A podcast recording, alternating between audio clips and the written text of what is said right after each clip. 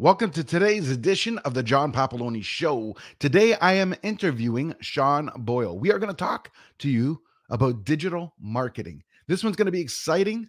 I've been looking forward to this. It's a bit of a change from uh, my normal real estate talks, but it's still part of my podcast. Because remember, I'm entrepreneurship, leadership, and real estate investing. So let's bring in Sean. Sean, welcome to the show. John, thank you so much for having me, man. Absolute pleasure. I mean, what an exciting moment. What an exciting time we're in. I mean, today's the first day they brought out this vaccine passport. Yeah. I'm not sure what to expect. I went to uh, for breakfast this morning and pretty much it was ghost town. People come in, they would ask for the vaccine, they would turn out, walk out. Yep. So it was kind of like it's how it is in Philadelphia. I was walking into a bar, and I'll tell you a funny story for your listeners. I was with some of my Russian clients. You know, they have like all these kind of fake passports and fake vaccine cards. One of my one friends, because I didn't have my vaccine card at the time, he's like, you know, take this. He went to the bathroom. So I was able to check myself in, and then he came to the bathroom. We're like, weren't there three people or four people here instead of three? We're like, nah, you're good. You're probably just drunk. But it was so funny. we were able to bypass that. And it's crazy, man. I mean, you know, I don't want to talk too political, but it's one of these things where you know, it, it, to require the vaccine card, it's a little much, in my opinion. You know. Yeah, like it's one of those things. I understand the concept, but I think sometimes concepts and uh, reality aren't always the, on the same page.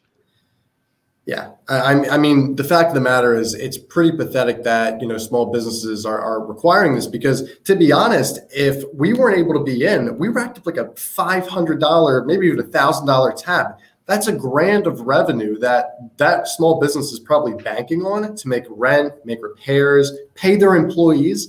And for me, it's like, I don't know. I, I, mean, you're turning away a lot of business and a lot of money that you so desperately need to enforce this vaccine and, and the whole BS mask mandate. Like you have these plastic shields from table to pay, table, like that's going to stop anything. So it's it's really backwards, man. I agree with you.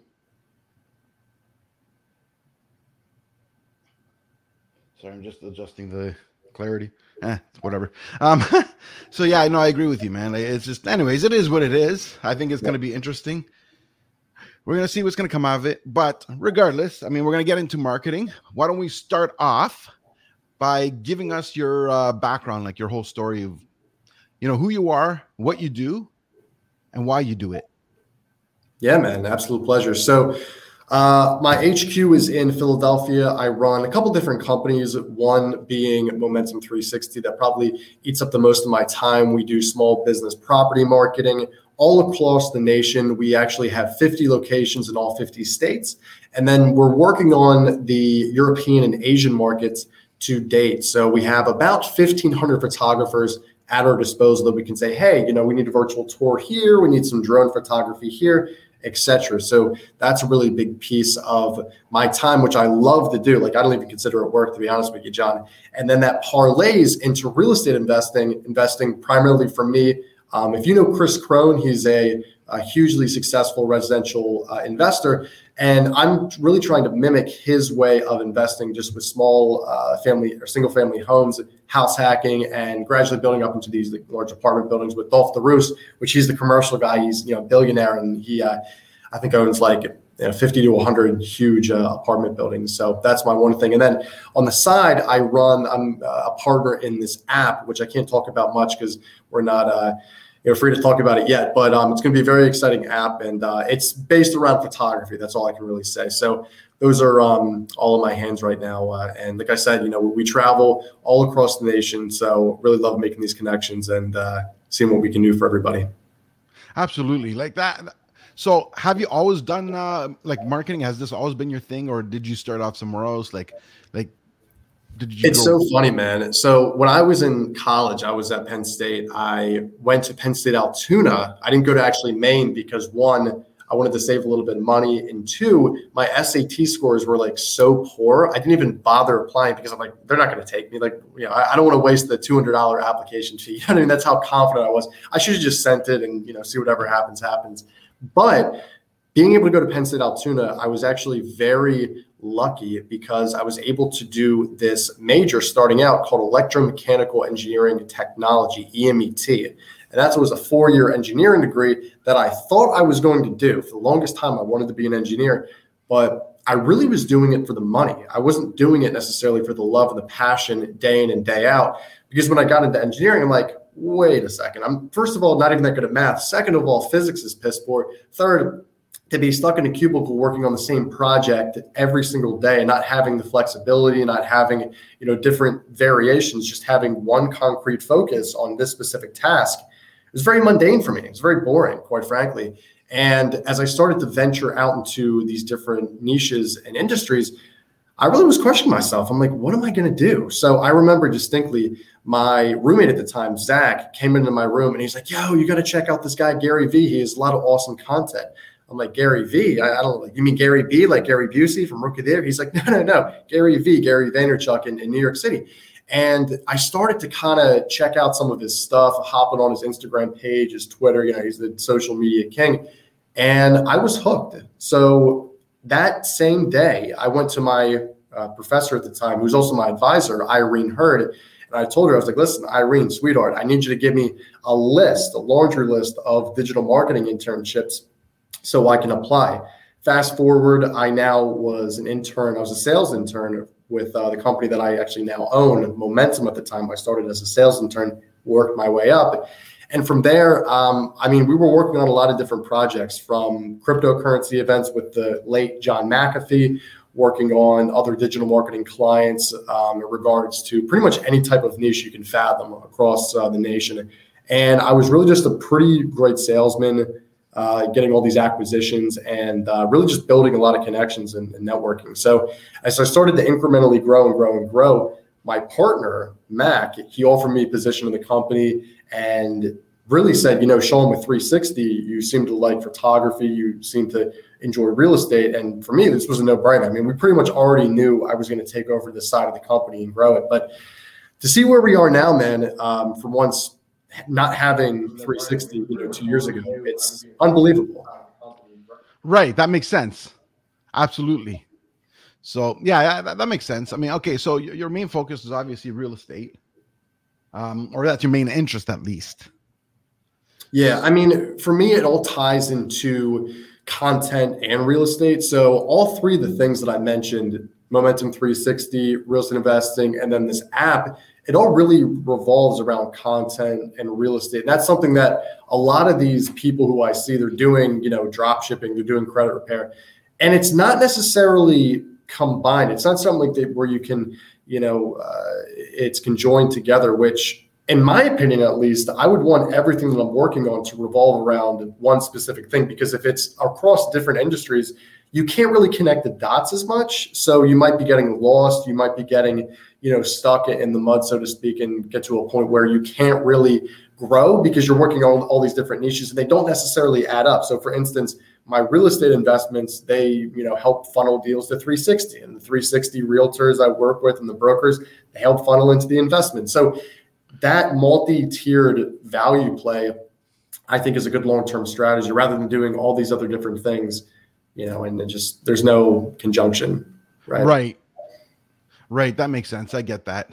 So, where I was going to go now, how long have you been in the business?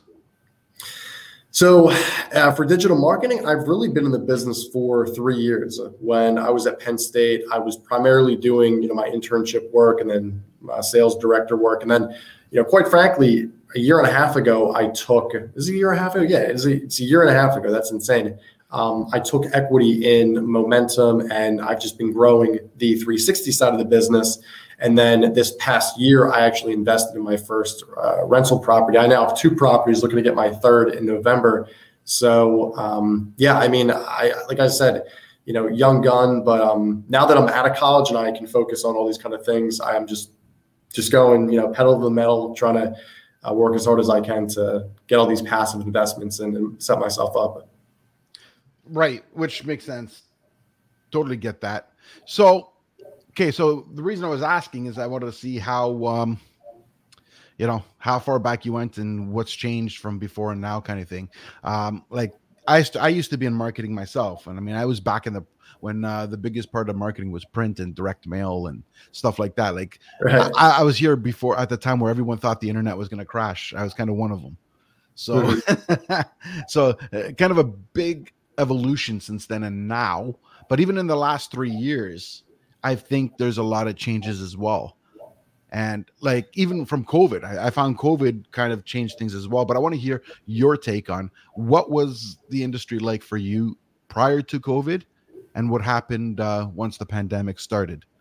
John, what I'm about to say is, and like a lot of people, they, they shame me for saying this, but COVID was the best thing to happen to me and the company, quite frankly. And let me tell you why. I know that millions of people passed away. It's, it's a horrible thing, but primarily for the business side of things, 360 was just, it, it was booming, right? And, and what did it see? It shown that virtual tours, whether you're a retail space, whether you're commercial space, whether you're just a residential single family home, the one that I invest in that you need to sell, these things are required in today's market. And now virtual reality is now at some sort of a normalcy. And we're still in the beginning stages of it. Like you do, like you're probably sure you've heard of Matterport, which is the biggest virtual tour provider. There's a lot of other ones that we use now and in conjunction with like i said the investing in the digital marketing it's to a point now where people they need it they understand it it's almost to the point of hd photos where you know you need to get photos and you need to get a virtual tour which i mean it's just insane so during covid we there was something that I, I really wanted to harp on and that's growing the system that was actually physically growing and expanding so last year john we were just in Philadelphia. We weren't in all these different markets where we are right now. So I spent a lot of that time vetting photographers, talking to people, building Google My Business locations, which is, you know, we can get into that tangent. But that's really what I spent doing is creating all these SOPs so we can have this nationwide coverage. Because my phone, you know, all of my reps can tell you, you know, we're getting blown off the market. There's so many people calling us now that we're having trouble actually fulfilling their orders simply because there's just a lot of volume. I need to hire this person, hire that person.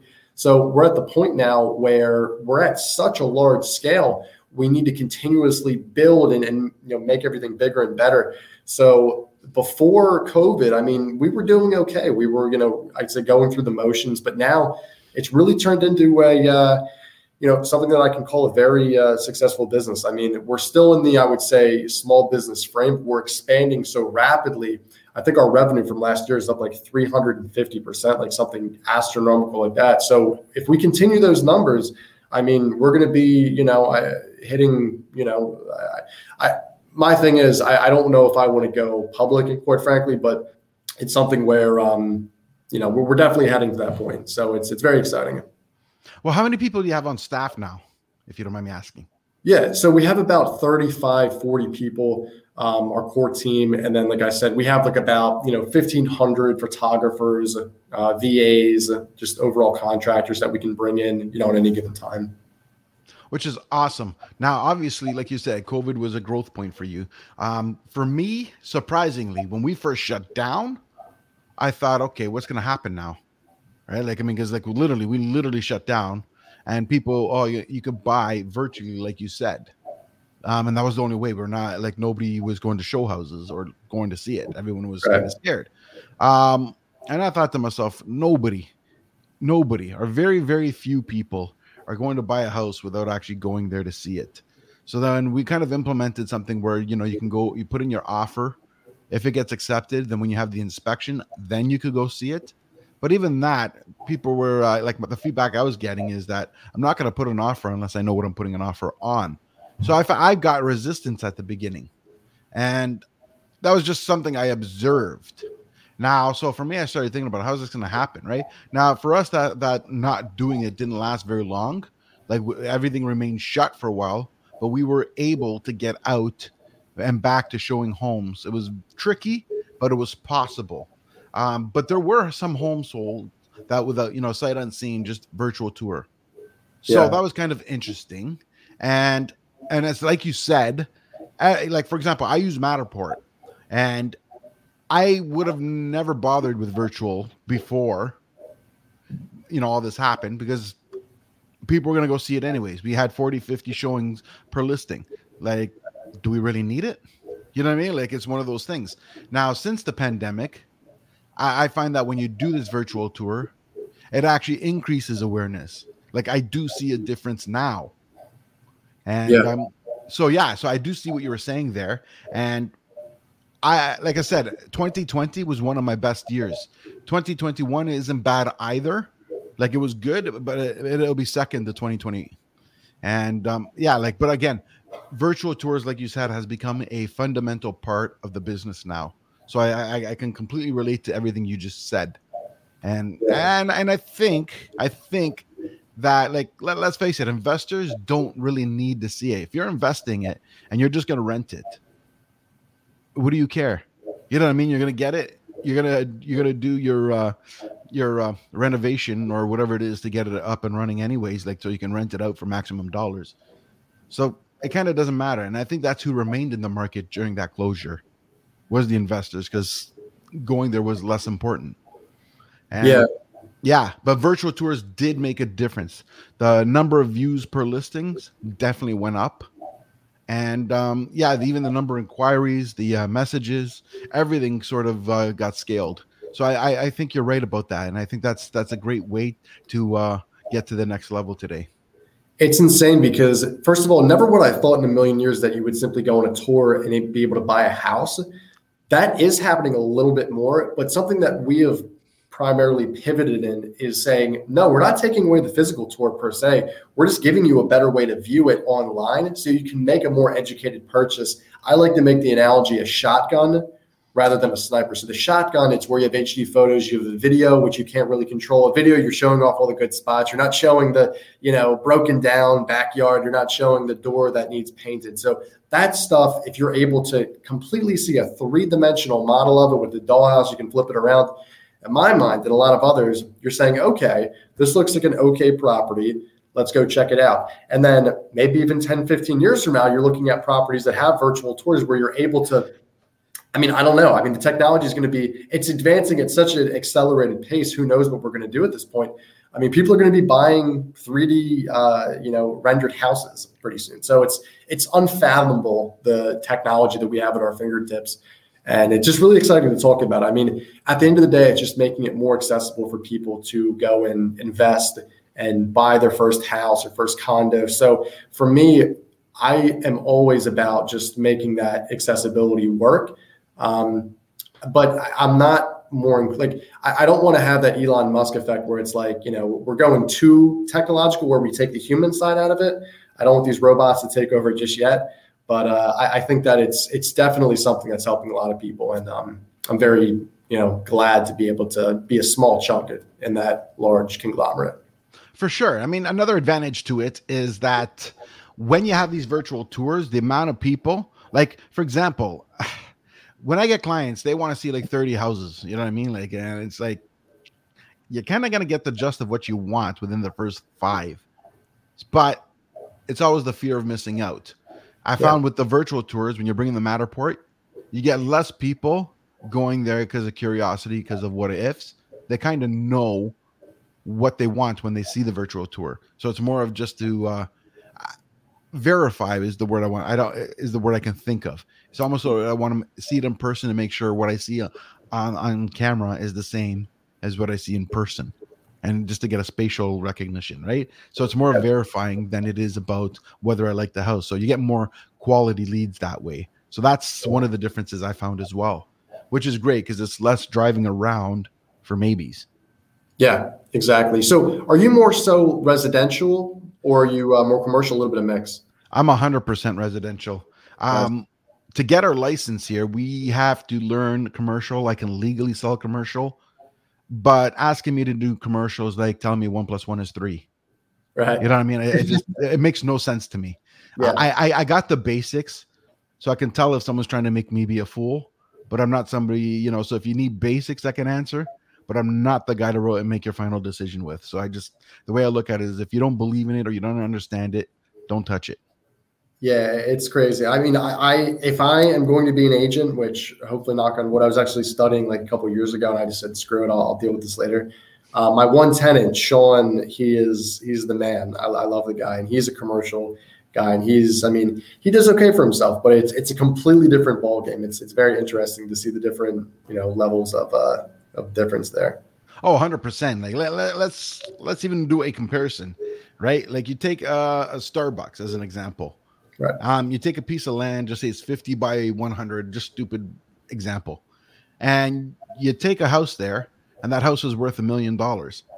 Now all of a sudden, you take the you take out the house and put a Starbucks there, and it's now five million bucks. It makes no friggin' sense to me. In fact, yeah. the Starbucks probably has less square footage. Right. I mean, like you know what I mean? Like it's true. You get into cap rates and possible income, and then that affects the value. We're yeah. residential, what income? I'm living there. You know what I mean? So it, it's just weird. To me, it's weird. You know what yeah. I mean? It's like I don't know. You want to sell your house for more? Convert it to a commercial property. Stick a Starbucks sign on it, and you'll get four times the value. That's a, I should t- I should make that a course. Just put a Starbucks. right. Now that's true though. I mean, if you can take something, be creative enough to then say, okay, this is exactly what I'm going to make it. Whether it's more apartment units or whether it's a Starbucks or a KFC or whatever retail store.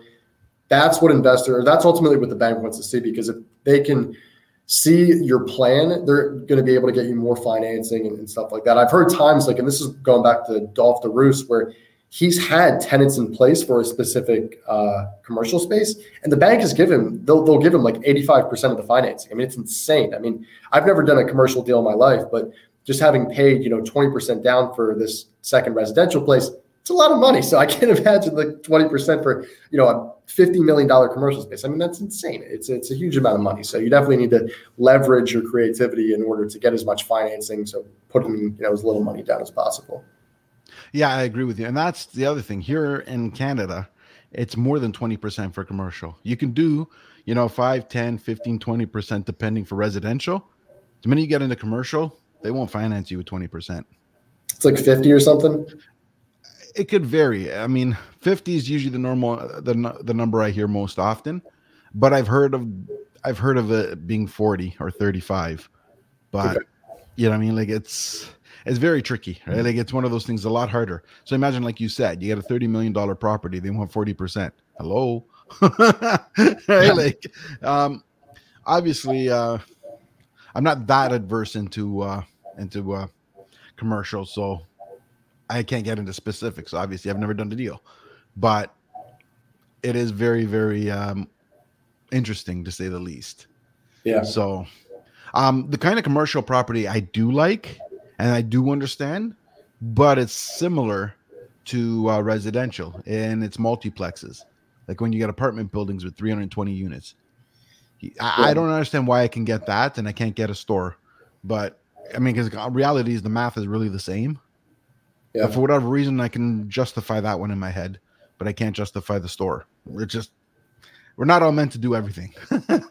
right, right. Yeah, it's that's something too. Uh, you know, hand raised. I, I wish I, you know, was learning a little bit more because, like I said earlier, the goal right now is just to acquire these single family homes to make a certain amount of passive income, and then start to gradually have enough lump sum where I can then say, okay, I have a tenant for this large commercial space. Put that lump sum into the down payment and then just continually use that commercial space because you know in my mind and this may sound you know kind of different from the seasoned investor but i am buying new commercial and renovated places at i would say you know like a little bit below fair value price like in between that. Not above but definitely you know either below or at the medium. Simply because you know i might be not garnering as much equity as i can by buying way below and then fixing it up but in my mind, I would much rather have not to pay, you know, a repair fee or something crazy like that because I know it's going to be fine for the most part. Like for instance, the first property I bought, it has a 10-year tax abatement, one-year builder's warranty, and then this third property I'm looking at getting that I'm actually going to FHA, so three and a half percent down. I'm going to then live there with two people living with me, so I'm not only going to have my mortgage paid, live for free, I'm going to cash flow as well. And then God forbid, let's say you know the roof caves in or something crazy I then have that one year warranty to say, hey, listen, this is no money. There you go. Just cash it in. You have that golden ticket and, and you're good to go. So that's for me what works. Um, but I know a lot of people, like for instance, one of my mentors, Doug Depp, he's in Philadelphia as well.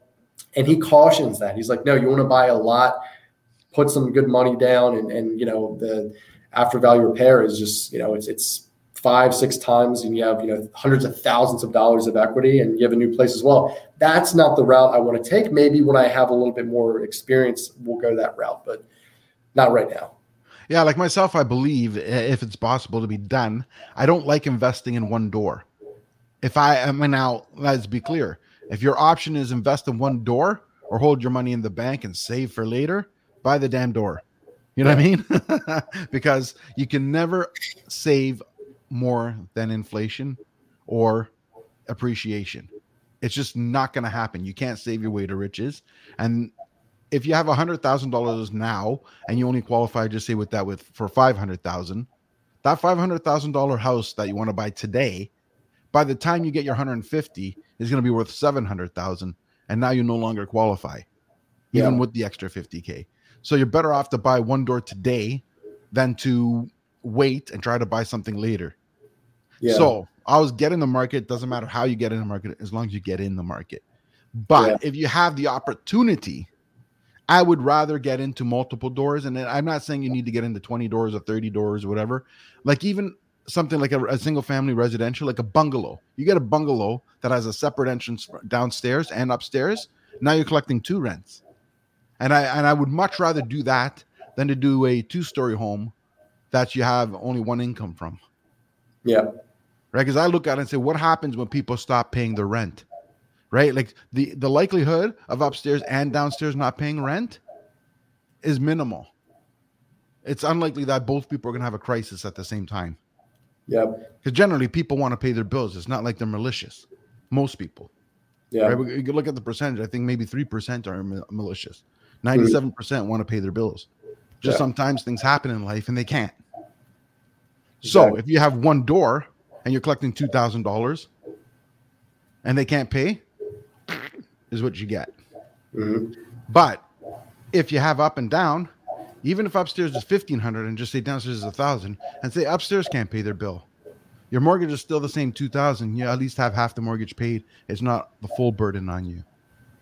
Yeah. That's just my thought, and that's my reason why I don't like to invest in, you know, one door. I, I, I look at it and say, if I have to invest, I'd rather invest in two doors. And the difference in a, in a bungalow and a two story is very minimal. So Yeah. more than likely, you can do it. And, and that's a good thought process too, because I have the same mindset when I buy single family homes. I'm not just putting in a couple. I'm not putting in, you know, like one specific family. It's I'm renting it out to individuals. So those rooms now become quote unquote units. I'll give you a perfect example. I had the first property, our mortgage is, let's just say it's 1500. Um, our ba- guy in the basement was paying like eight, 800. And then we had two people who were paying like 750. So what is that like? 2300. 50, 50 years. Oh, yeah, yeah, yeah, yeah. That's right. like that.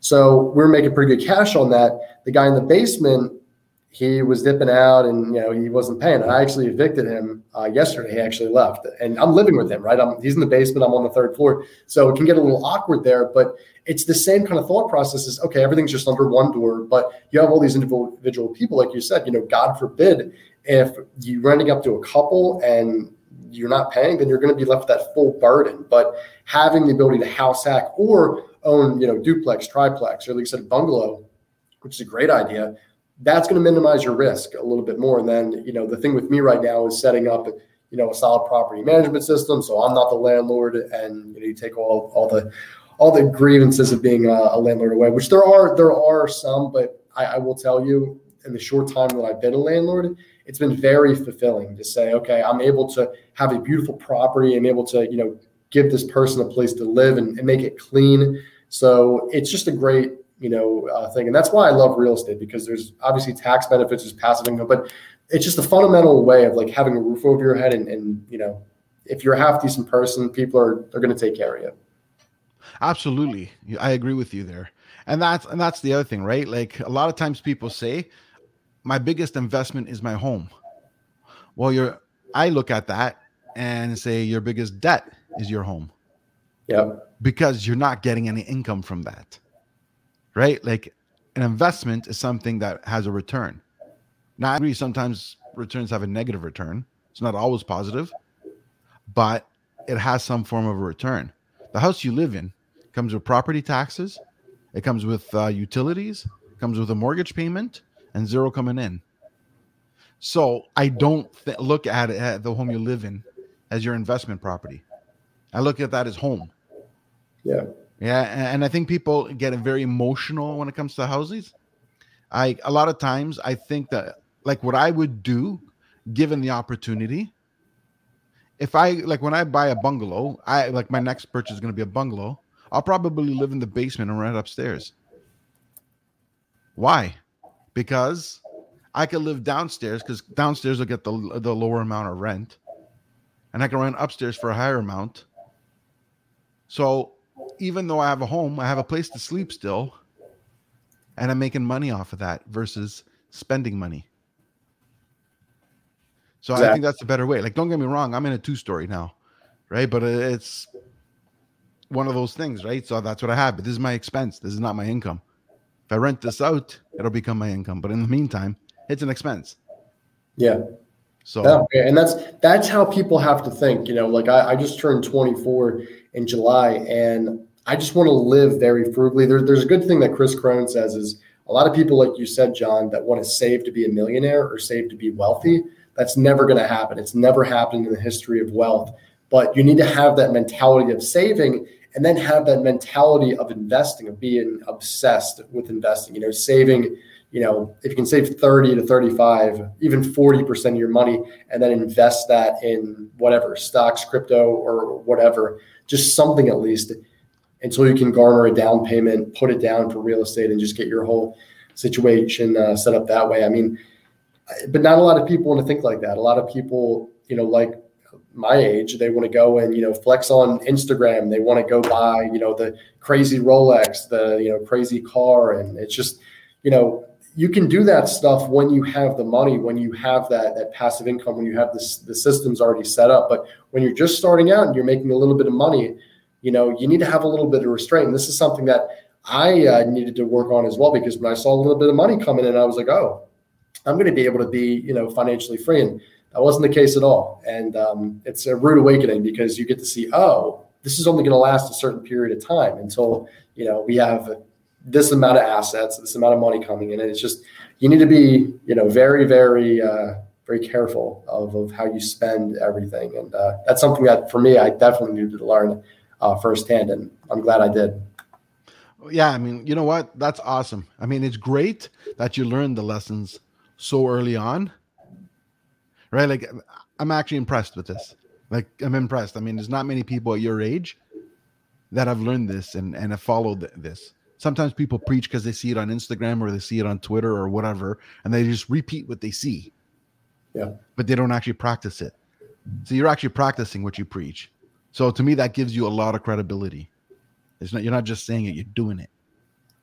Yeah, and in my mind, this is such a cliche phrase, but actions are so much more powerful than words. Like that's why I, am not sure. Like I might have like a social media following, whatever. But I, I, because I thought that's what I needed. I thought I needed to get this amount of followers and have this crazy following. But it's like for me, I'm a very private guy as it is. You know what I mean? Like I'm not the type of person to be, you know, showboating and stuff like this. Um, and my friends know me as that person as well. Like I like to stay very reserved, very humble. Um, and that's just how I want to carry myself. Like it's just a whole legacy play to me. If I can say, okay, 24 year old Sean, how do I want to live my life throughout to when I'm 60? You know, and and I'll be retired far earlier than that. But when everybody else is retiring, how am I going to be viewed? Not necessarily that I, I care, but more so my impact. Like, was I able to to have a legacy where I can impact this people and be like, you know, Sean Boyle, he was a half decent person. He knew what he was talking about and he genuinely wanted to help. And this is when I can, you know, create developments for people. I can create courses for people to go and help invest in a whole other array of assets themselves. So, you know, whether it's cryptocurrency or whatever, because I also believe in that stuff as well. Um, but yeah, I mean, it's just, um, I, I, quite frankly, John, I'm not the type of person to, to, like I said, brag and you know I, I don't care. I don't care if, if you don't like me if you like me that's great you know but it's not something that i'm constantly worried oh what's my image? You know am i viewed this way that way?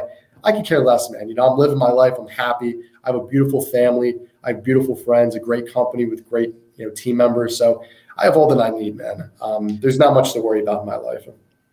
There we go. That's two things i heard and two things i heard from you right there. One gratitude right? One is gratitude.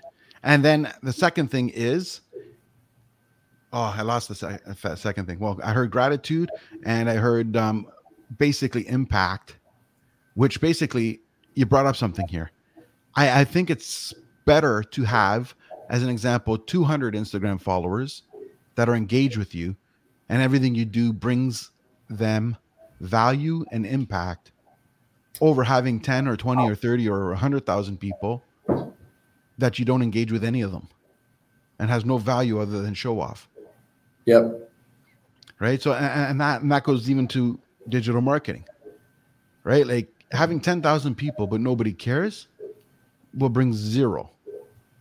Yep. Where if you bring value and you impact 100 to 200 people, you're going to have 100 to 200 people that are, that are going to go out there and be your ambassadors.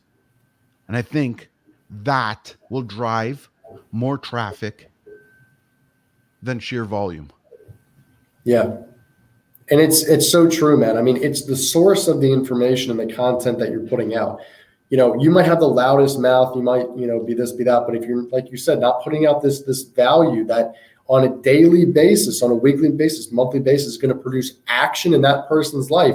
Like you said, it doesn't matter if we're dealing with 200 followers or you know 10,000 followers. You need to have that core fundamental content and it's it's so valuable and a lot of people they like to put all these you know bits of information out there to catch these flashy headlines but it's not necessarily putting information it's more so just like talking about nothing and i mean people are smart people the, the average person's eq is so much smarter than what it was you know before the iphone age before the age where we're able to do these beautiful zoom podcasts and stuff like this so now that we're caught up to that our BS meter is so high right now. We can say ding, ding, ding. You know what Sean's talking about.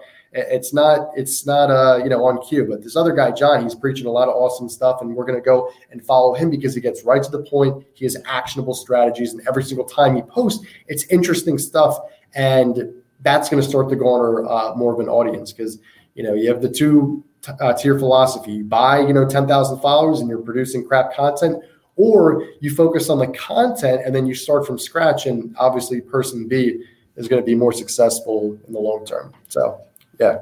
You're right absolutely. I you know it's quality over quantity. Yeah any day. Now someone gets into business now right? Obviously. Like obviously they got to be on social. That, that's clearly but like personal branding is where i'm going this is personal branding yeah I mean, aside from the fact that it's this buzzword right now, let's be honest, everybody, you know, I'm building my personal brand, right? Like that's just this big buzzword. But th- there is some truth behind that um, beyond the buzzword. So, someone starting out, what would you suggest they do to start out? So, the first thing that I would recommend, you know, if you're trying to do anything, is you need to hone in on your audience and your niche, right? So, what does that mean? that means like for me for instance you know when i found digital marketing you know and when i found momentum 360 that was the the target that i want to do. We do virtual tours for properties and small businesses. That's what we do. So i'm going to make videos around that. I'm going to make certain content pieces. So what does that entail? It really includes three things that uh, are all free honestly there's a free tactic, so go and use them as you want the first is creating a Google My Business. So if you guys don't know what a Google My Business is, is a free social media profile on Google. So for instance, if you guys were to type in Momentum 360 right now, you would probably see Momentum 360 at the top in your designated area, couple five star reviews. And essentially, you can go through to our website. You can check out some of the pieces that we've made in that area, whether it's like you know Phoenix, Arizona, or whatever, LA or Boston. I mean, like I said, we're all in all 50 states. Um, and you're able to constantly update that profile, get reviews, get testimonials, post content on there. And as you start to do that more and more, you're going to notice that your keyword rankings are also going to increase as well. Because as you know, or maybe you don't, if you were to Google something, let's just say pizza in New York City, right? Very common keyword. I'm sure it's a million key, you know, million search volume per month, right? It's a very common keyword you're going to have that snack pack, that map pack, I like to say, of that three businesses or, or restaurants or whatever, where you can see, okay, this person has a 4.9 out of 5, 4.7, 4.5, and they have, you know, thousands, if not tens of thousands of reviews for their pizza.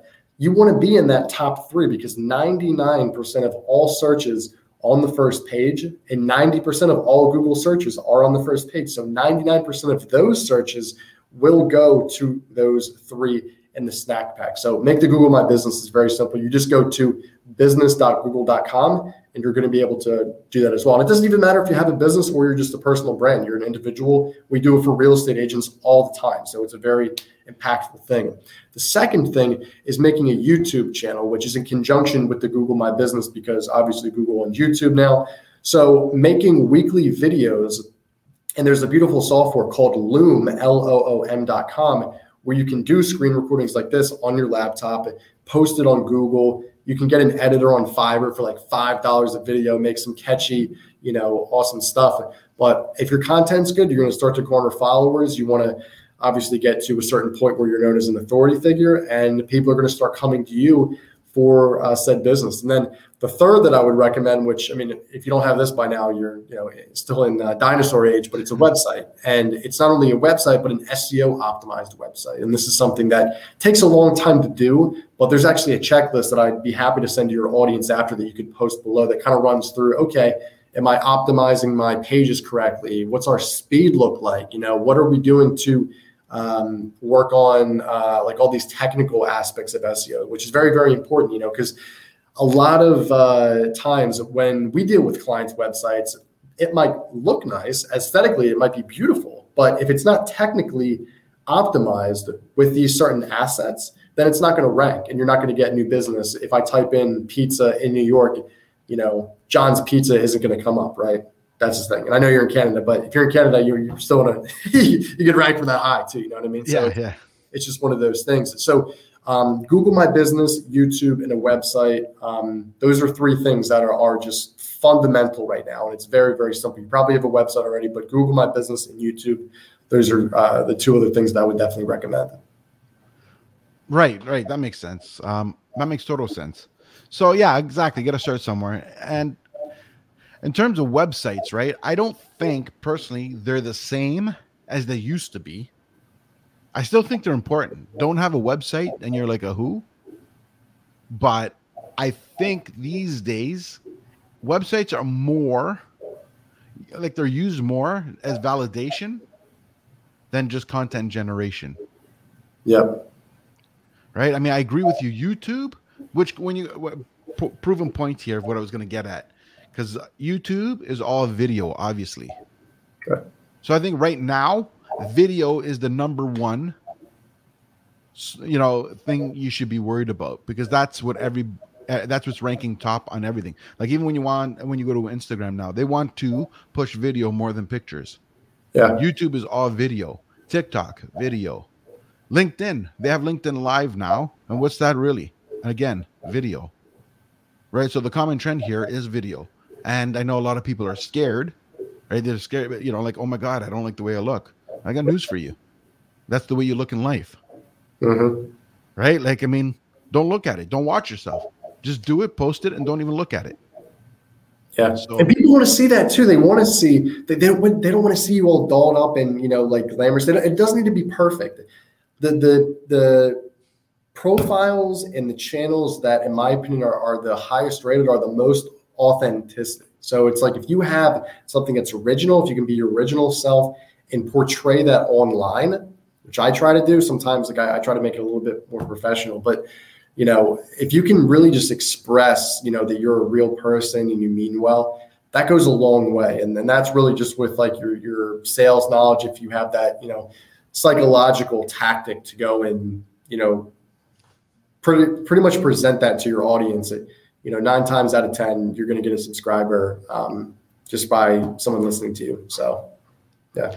That's true. And, that, and that's the thing. I believe in the authenticity. Like, look, even this is live, right? I don't go record it in advance, then um, get it edited by someone or edit it myself, then uh, post it. Nah. What you see is what you get. That's right. really everything. You know what I mean? Like my cover, I'm just going to either, uh, I'm going to take a picture of this and then use that as my cover it's that simple. Yeah. Don't need this big mega production for uh, content, right? People just the, the message is the most important part. Yeah. And so I agree. Now, what do you think? I mean, like, like I, am saying this, and look, I got the fancy mic. I mean, I have the headphones. I got the whole system, right? But the reality is, that's not important. I think when you start, just use this. Good enough, right? It's just to get started. Right? Like as you get bigger and more known and you get more popularity and you start earning more, they can reinvest and get and upgrade the equipment. And I think I think out of everything, the sound is more important than the video. I would agree. For my podcast too, is because we use a very similar thing. I, I forget the type of uh, um, mic you have, but it's, it's yeah, I use the same exact thing, and it's it's nothing too too crazy. I mean, it is a very quality setup, but like you said, you know, for a podcast and just for like general branding, I mean, you can use an iPhone. The the, the cameras and the the audio that you're able to pick up with this, it's incredible. And if you're able to again just have interesting things to say by also teach people interesting things as well. Like I said, value and making it you know, very interesting to watch, educational. People are always going to tune in, you know, but you need to have something that's very consistent and you can't go off tangential. But this is something that I, I made the mistake on when I had my show because I was I, I was influenced so much by Joe Rogan and I was wanting to talk about all these different things. And it was almost like, you know, people were joining when I was talking about investing. And then the next show, I'm talking about like sports or something. And it's like, it didn't necessarily correlate. And then when I found the niche of just overall lifestyle, as broad as that is, that's what people want to talk about, at least the audience that I was garnering. So once you push that niche and you get consistent with the type of um, audience that you know people are actually listening you to hear from, that's ultimately you know where you need to uh, stride down. And if you have that every single time, you can't go wrong. I mean, you really can't. No, I agree with you, and and that's what it comes down to. Like, it's really this is kind of simple. I think we just make it complicated. Yeah, uh, and, and even going to podcasts. Like, look, I think podcasts is up and coming, and what I mean by that, I mean the audio, right? Like, look at Alexa, Google, whatever you know, like Siri has things, right? Like, like everybody's coming out with all these audio devices, and my car my car talks to me. You text me, and I say I'm driving. People assume, oh, I got the phone. I'm picking up and doing that. No, my car is talking to me and it's reading your my, your text to me, and I'm just talking back to the car. Like I think that's our future. I think we're just getting a sample of what's uh, to come. But where I'm going with this is, if you're too scared to start video immediately, start a podcast. Get used to talking. I mean, audio is the future anyway, so you're going to be a little futuristic. Then you could come back and add video when you're ready. Just a thought. Yeah, baby steps, man. Baby steps. And like I said, not everybody, you don't want to jump into the deep end of the pool because, you know, first of all, if it's day one, you don't want to do that because you're going to get eaten alive. And quite frankly, you're not going to be good. I wasn't good when I just started. I, I thought, oh, I'm, you know, easy podcast. But it's the tonality in which you talk, it's slowing things down, making sure that, you know, you provide value. And it's just that there's a, a system to it, and if you can follow that system, you're going to be good. But I totally agree. I think that you know, just starting off doing audio, and then if you could transform into video, and then your creative mind really gets to you know have all these kind of different tangents that you want to talk about, and it gets exciting. You bring guests on as well, and you upgrade this and that. Then you start to build a pretty successful show, and um, you know, it's going to take a lot of work, but you'll definitely get there. Absolutely, and, that, and that's consistency is the key part there. And the more you do it the more often you do it as long like you're better off to do it even once every two weeks is if it's every two weeks uh, without skipping a beat. Doesn't matter if you do it every day every week whatever it is choose your timeline promote your timeline and never miss a day.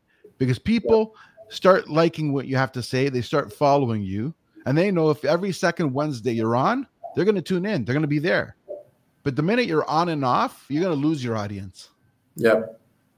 And, and look, it, it like what's been happening to me lately is I've been doing this consistently for a while. I mean, look, I'm on episode 64, right? Like, and that's uh, just podcast. If you include my content, I'm well over 100.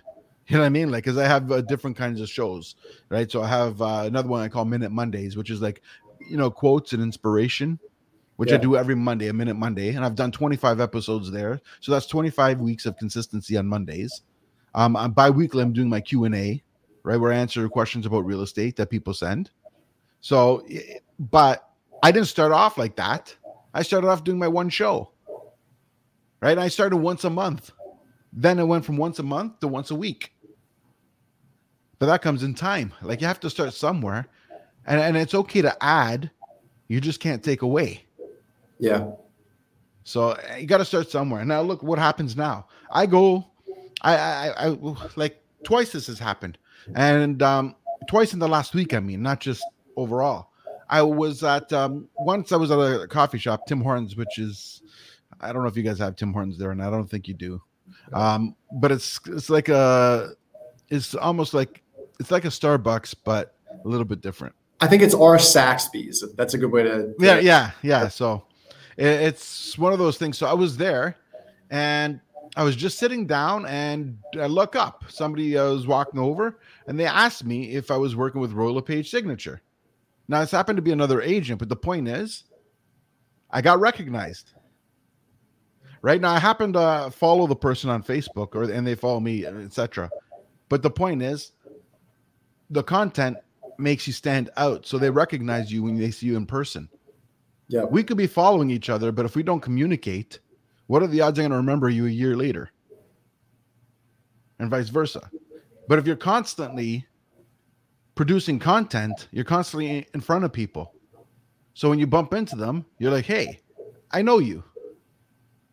Right? And then again, happened to me uh, a couple of days ago again. I was in another coffee shop. This one's a local coffee shop uh, where I live. It's called um, Station One and I like to go there frequently a lot. I usually go there with my laptop or iPad and do my work there while I'm having lunch or something. And um, somebody walked by, saw me, recognized me, said, "Hey, I, I recognize you. I, I, I seen you somewhere. I've seen you on the internet." Sat down, had a conversation. But the point is, all this stemmed from consistent content. Go to the grocery store, people bump into me, call me by name. I know we haven't met, but they know my name. Wouldn't happen if you were not consistent. That's something that I found to be the best. I don't want to say the the most um, important factor to success, but it's something that I, I've seen is consistency is going to win a good majority of the time. Like you have talent, right? Like you need, you know, have a certain amount of talent, hard work, which is probably it's definitely up there, but being consistent, like saying, okay, and this is a great example. You know, we're talking about McGregor earlier, right? Or I think we, I was talking about my one buddy who um, McGregor threw a first pitch yesterday at Wrigley Field. It was awful. Went to the stands. It was probably one of the first pitches of all time, right? But for Conor, he's made you know millions of dollars selling whiskey, fighting, etc. And what happened when he fought Poirier twice, right? He lost. Now, I don't want to count the last fight a loss because he broke his ankle. It really should be a doctor stoppage, but I don't want to, you know, let's not flirt with technicalities here. Um, the big thing was he wasn't training, right? He wasn't consistent. The reason Poirier won is because he was in the gym 6 a.m., three times a day, eating right, sleeping well, recovering. And over time, that is what is needed to be successful you know, you can do it. And um, I mean, we've seen this before with because I'm a big fight fan, I'm an avid fight fan. I train myself. So to have all these different types of athletes and fighters um, from a visual perspective, like on social media, they're training. You see that in the ring pretty evidently. You know, if you can tell pretty quickly if someone's been taking it seriously with their conditioning, with their mindset, and you can see where someone's, you know, they're taking a couple breaks, you know, they're not training, they maybe, you know, skip a couple sessions here and there, and that adds up because if your mindset is okay, I want to be a champion one day, you know, you need to reverse engineer that. And that's countless hours of training. And that's the same thing for us as entrepreneurs, you know, for you selling real estate the buyers and sellers. It's like you need to practice this on a daily basis. For me, I need to be able to execute, you know, how am I going to create a virtual tour for this retirement community and get them X more percent of, of revenue in a given period of time? What's the reverse engineer of that? So to be able to do this on a consistent basis, you need to train, you need to hone your craft. That's why, you know, I'm sure you've heard of the Malcolm Gladwell 10,000 hours thing of being a master yes. of your craft. It's so impactful, man, because if you have that level of, of consistency and you bank those amount of hours, you're untouchable because no one can say anything to you. You know, you know the industry like the back of your hand. So if someone comes to you and challenges you on your you know belief, you can quickly say, no, this is how it is. You're wrong and this is why. And or maybe they're you know at 20 or, or 30,000 hours and like okay you know a little bit more than me. This is okay. That's what is is lost i think in today's society. Everybody wants to skip the hard work. Everyone wants to skip the years of being a master right? They think okay i'm a little successful here now i'm going to perpetuate it on social media thinking i know everything and it's just not the it's not the case it's not the truth at all you're absolutely right. See, I this is the thing I like to uh, say when people do something, they want to become like Instagram, and I always say Instagram stands for instant gratification. Yeah. Right. So it's when they don't, you know, like, and when they don't get something instant, it's like, hey, I posted, I only got four likes, or, or only 20 people like me, and I got 10,000 followers. How did only 20 people like it? Oh, it must be bad. Your emotions should not be tied into some little app that's on a little device on the phone that are when you're showcasing to a bunch of people that you don't know, that don't know you, that don't care about you, and then you don't care about them clearly because you don't know them. The yeah. idea of this is social media. The whole point of it was to create a platform so you can get to know people, you can networking, but that's not the way it's being used. People post on Instagram and they create their validation based on likes and shares, which is kind of sad. But yeah. Yeah, so it, it's that, and that's the thing. It goes back to what we are just saying. Everything's about consistency. It's a building, and I like what you said. You get to your end zone first, and you and you and you work your way back. So this way, you got your path. You know where you're going to get there, and it's not a straight line. It's going to curve. Things are going to happen in life. Life isn't about avoiding problems. Life is about being prepared. So when the problems come, you know how to pivot around it. Yeah having that stay ready mentality. It's it's so true. That's why I almost like for instance, the first tenant I ever had, John, was that tenant I evicted, right? Now I had two thought processes. I could have either been really mad, which I was, but I could have like really condemned myself and just, you know, showing you're a moron, but I could have said, whoa, let's learn from this take it almost as a blessing that this, that this happened. Now you have the experience of actually getting rid of a tenant. Like, and here's the thing, which is very interesting, which not a lot of people know, but I was going to take this tenant to court. I was potentially going to be getting, you know, this huge settlement, and we were able to settle it out of court. He's already gone, and it's a very cordial relationship now. So I almost look at that as a blessing. So to callous your mind and do hard stuff is very, very important on a daily basis because if you can do that on a daily basis, then when some real, you know, ish happens that you're like, listen, you know, the, like a God forbid a family member gets sick or there's an injury, you, one of your directors is, is hurt and you have to step in and you're going to be dealing with like, you know, a couple sleepless nights.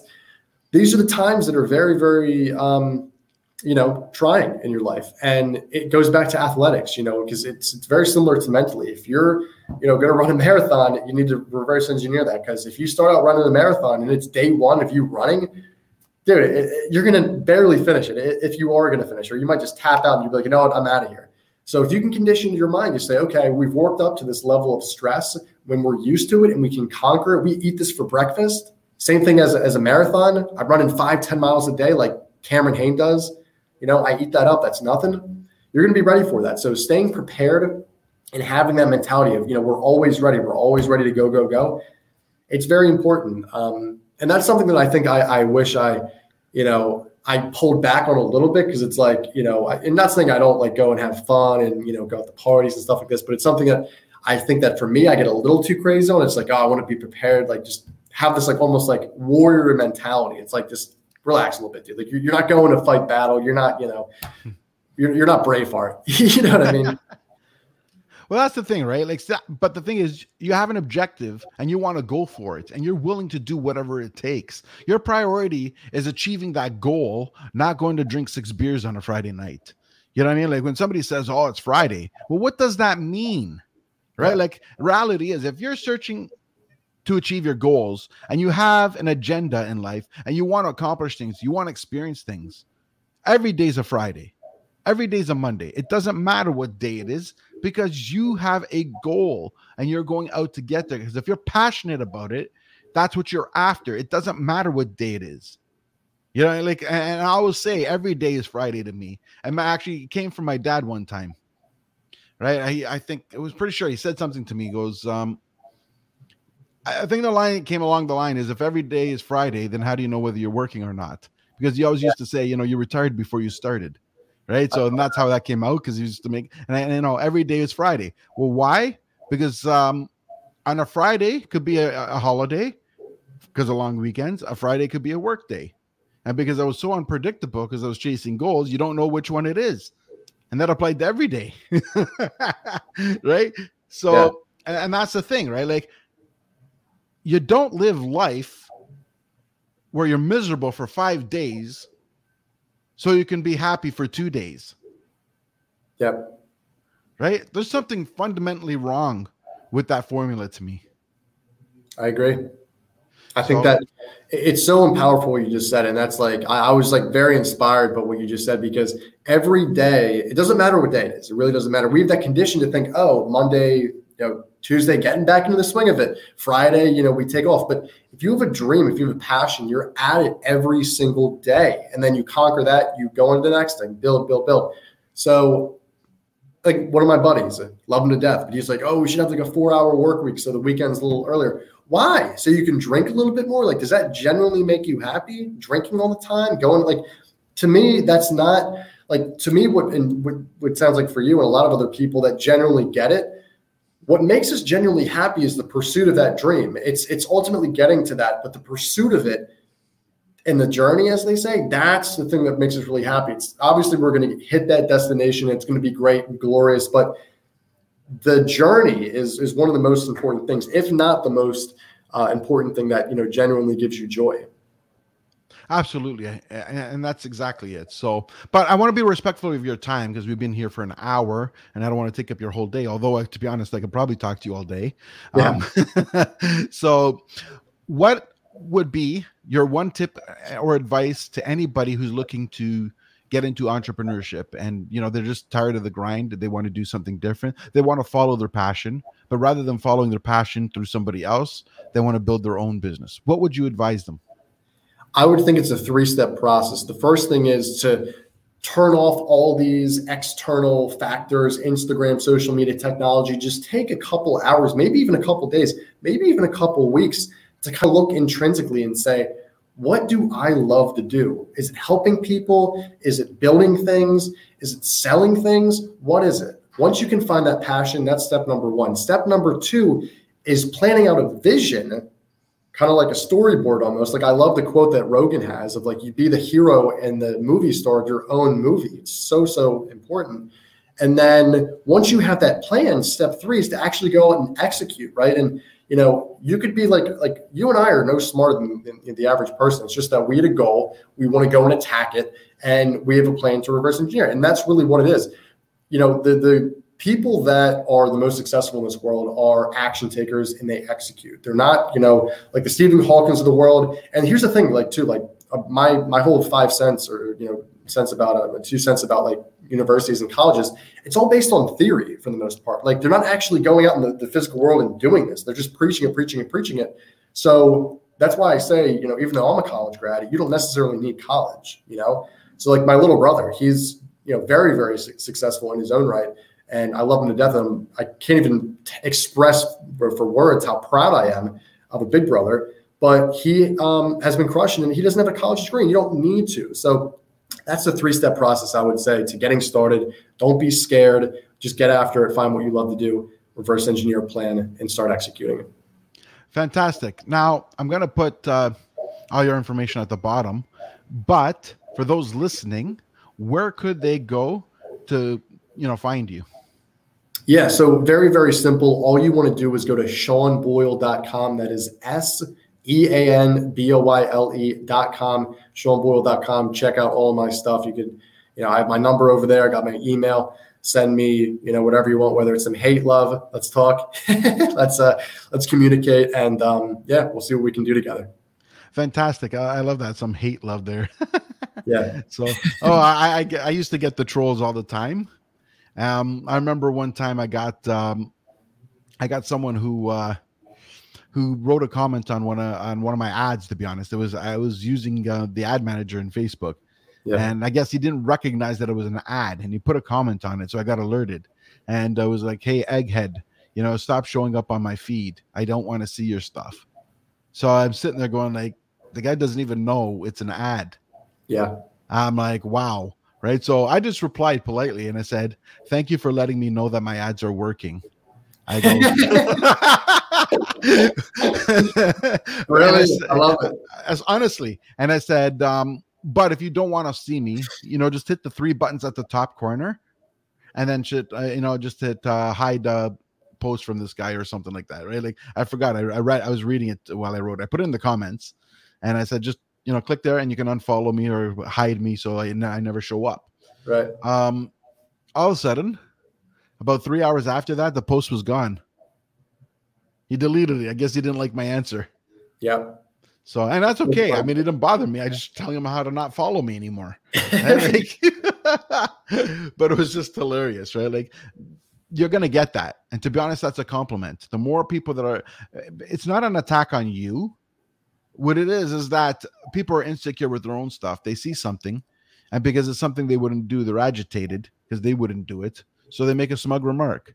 And that's okay, right? Like, I mean, we all have our own issues and we all have to deal with them in our own way.